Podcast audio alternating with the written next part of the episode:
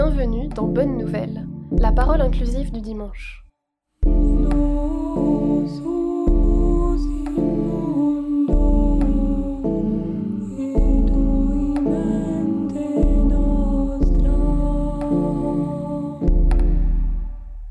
Depuis quelque temps, je me suis installée en Italie et j'apprends la langue du pays.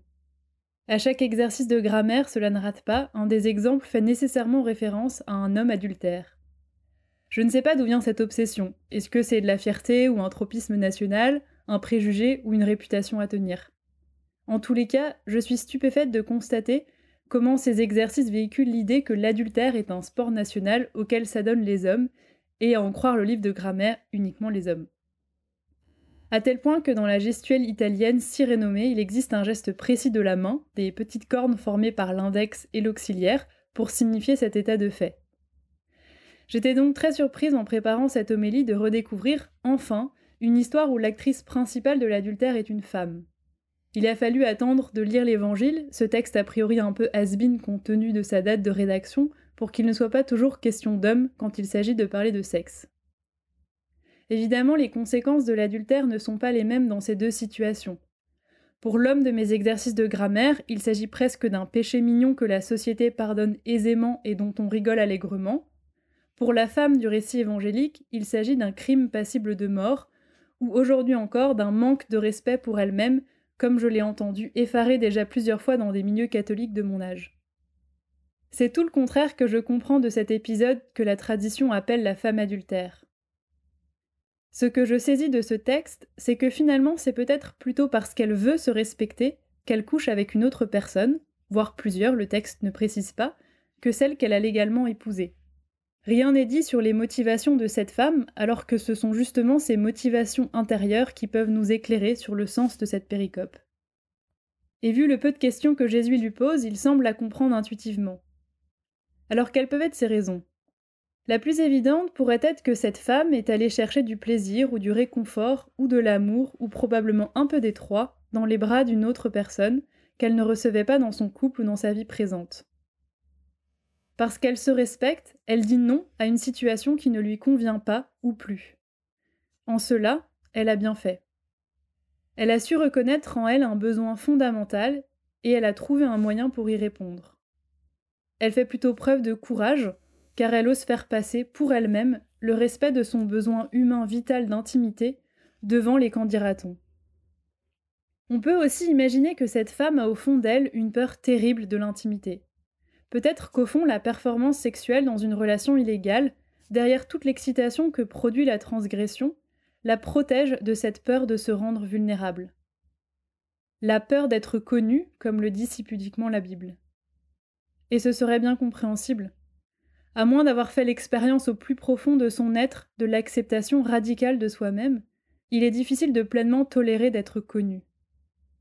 Ainsi, elle chercherait à dépasser sa peur et à faire l'expérience d'être aimée juste comme elle est, sans avoir à plaire ou à performer de certaines manières calculées pour gagner l'amour ou l'approbation d'une personne importante à ses yeux. Cette femme adultère nous montre en réalité sa volonté d'entrer dans un état d'être avec une autre personne qui demande un courage rare.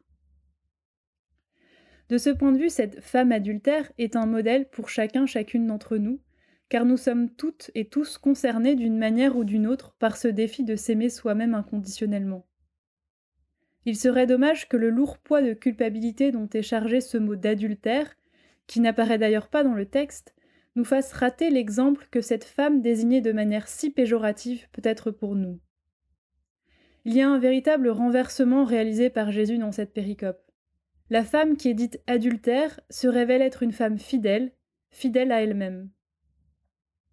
Elle avance vers le meilleur de ce que la vie peut lui offrir et montre qu'elle veut recevoir ce cadeau au lieu de se regarder, étrangère à soi-même, subir sa vie en priant pour qu'elle s'améliore. Au fond, le problème est que la solution qu'elle a trouvée pour prendre soin de son besoin la met en danger de mort dans sa société. Si la racine du verbe pécher en hébreu signifie rater sa cible, alors on peut comprendre que Jésus invite cette femme non pas de manière grossière à cesser de coucher avec d'autres personnes, mais de ne pas rater sa cible dans la réponse à son besoin. Finalement, Jésus, en lui disant Va ne pêche plus, ne lui donne pas un conseil moral, mais un encouragement à poursuivre. Va, ose dire non si la relation avec ton mari ne te convient plus, respecte ton intégrité et la vie en toi qui te veut pleinement vivante. Va, ne pêche plus, ça veut dire prends la responsabilité de ta vie, elle t'appartient. J'aime particulièrement ce détail du texte, il s'en allait un à un, en commençant par les plus âgés. Ce n'est donc pas la personne qui est en cause ni sa qualité morale intrinsèque. On mesure que c'est plutôt le temps qui passe qui laisse toujours plus d'occasions de faire des erreurs, de rater sa cible. Ces hommes sont devenus des experts à voir dans les autres leur propre fragilité et ratage incarné. Finalement, ce n'est pas la femme qui est libérée, ou plutôt ce n'est pas cette femme dite adultère qui a besoin d'être libérée, ce sont ces hommes si avides d'une justice punitive en acte ou en mots qui sont libérés par la parole de Jésus. C'est le même verbe qui est employé dans la scène de lapidation du livre des juges, où on retrouve ce lien entre le péché et le jet de pierre. Pour défendre leur tribu, les fils de Benjamin peuvent lancer une pierre sur un cheveu sans le manquer. Dans l'évangile d'aujourd'hui, les hommes qui se pensaient justes s'avèrent être ceux qui ont raté leur cible et repartent tout penauds. Je retiens donc une chose principale de cette femme que Jésus encourage à être fidèle à elle-même. C'est d'avoir le courage de prendre la responsabilité personnelle de nos propres besoins, quoi que puissent en dire les langues bavardes des braves gens bien avisés, dirait Brassens. Cela signifie simplement de discerner pour nous-mêmes ce qui est bon ou non pour notre croissance. La responsabilité de nos propres besoins est une clé pour faire croître l'amour en soi, et même pour faire l'expérience personnelle, dans un lieu très privé en soi, de l'amour inconditionnel de Dieu. On peut commencer à y veiller pendant ce carême. Un des piliers du carême étant l'aumône, on pourrait débuter chaque journée de la semaine prochaine en décidant d'une aumône pour soi-même.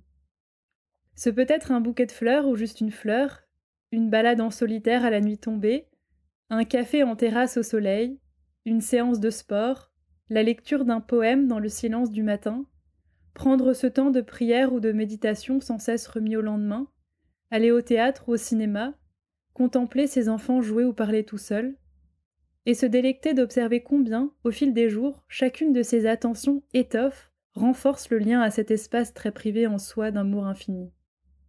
On peut même aller plus loin. Quelle serait cette aumône à me donner sur le plan de mon intimité physique? Est-ce que c'est se donner du plaisir solitaire, ou quelque chose à déposer à mon conjoint dans ce qui me convient pas dans nos pratiques sexuelles? Ou est-ce que c'est de lever un jugement sur l'une ou l'autre de mes pratiques actuelles? Je ne doute pas que cette proposition soit déstabilisante. En dépit des apparences, rien de cela n'est facile le démon ou des réflexes auto-saboteurs peuvent nous inspirer cette pensée. Pfff, quelle honte, l'évangile n'est pas un guide de bien-être. C'est probablement le signe qu'il est urgent de s'engager sur cette voie-là, au moins d'essayer. Osons emprunter des chemins inconnus, peut-être honteux ou ridicules comme le souffle le diviseur. Ne songeons plus aux choses d'autrefois comme le conseil d'Isaïe, et selon les mots du psalmiste, laissons-nous en grande fête pour que le Seigneur fasse toutes choses nouvelles.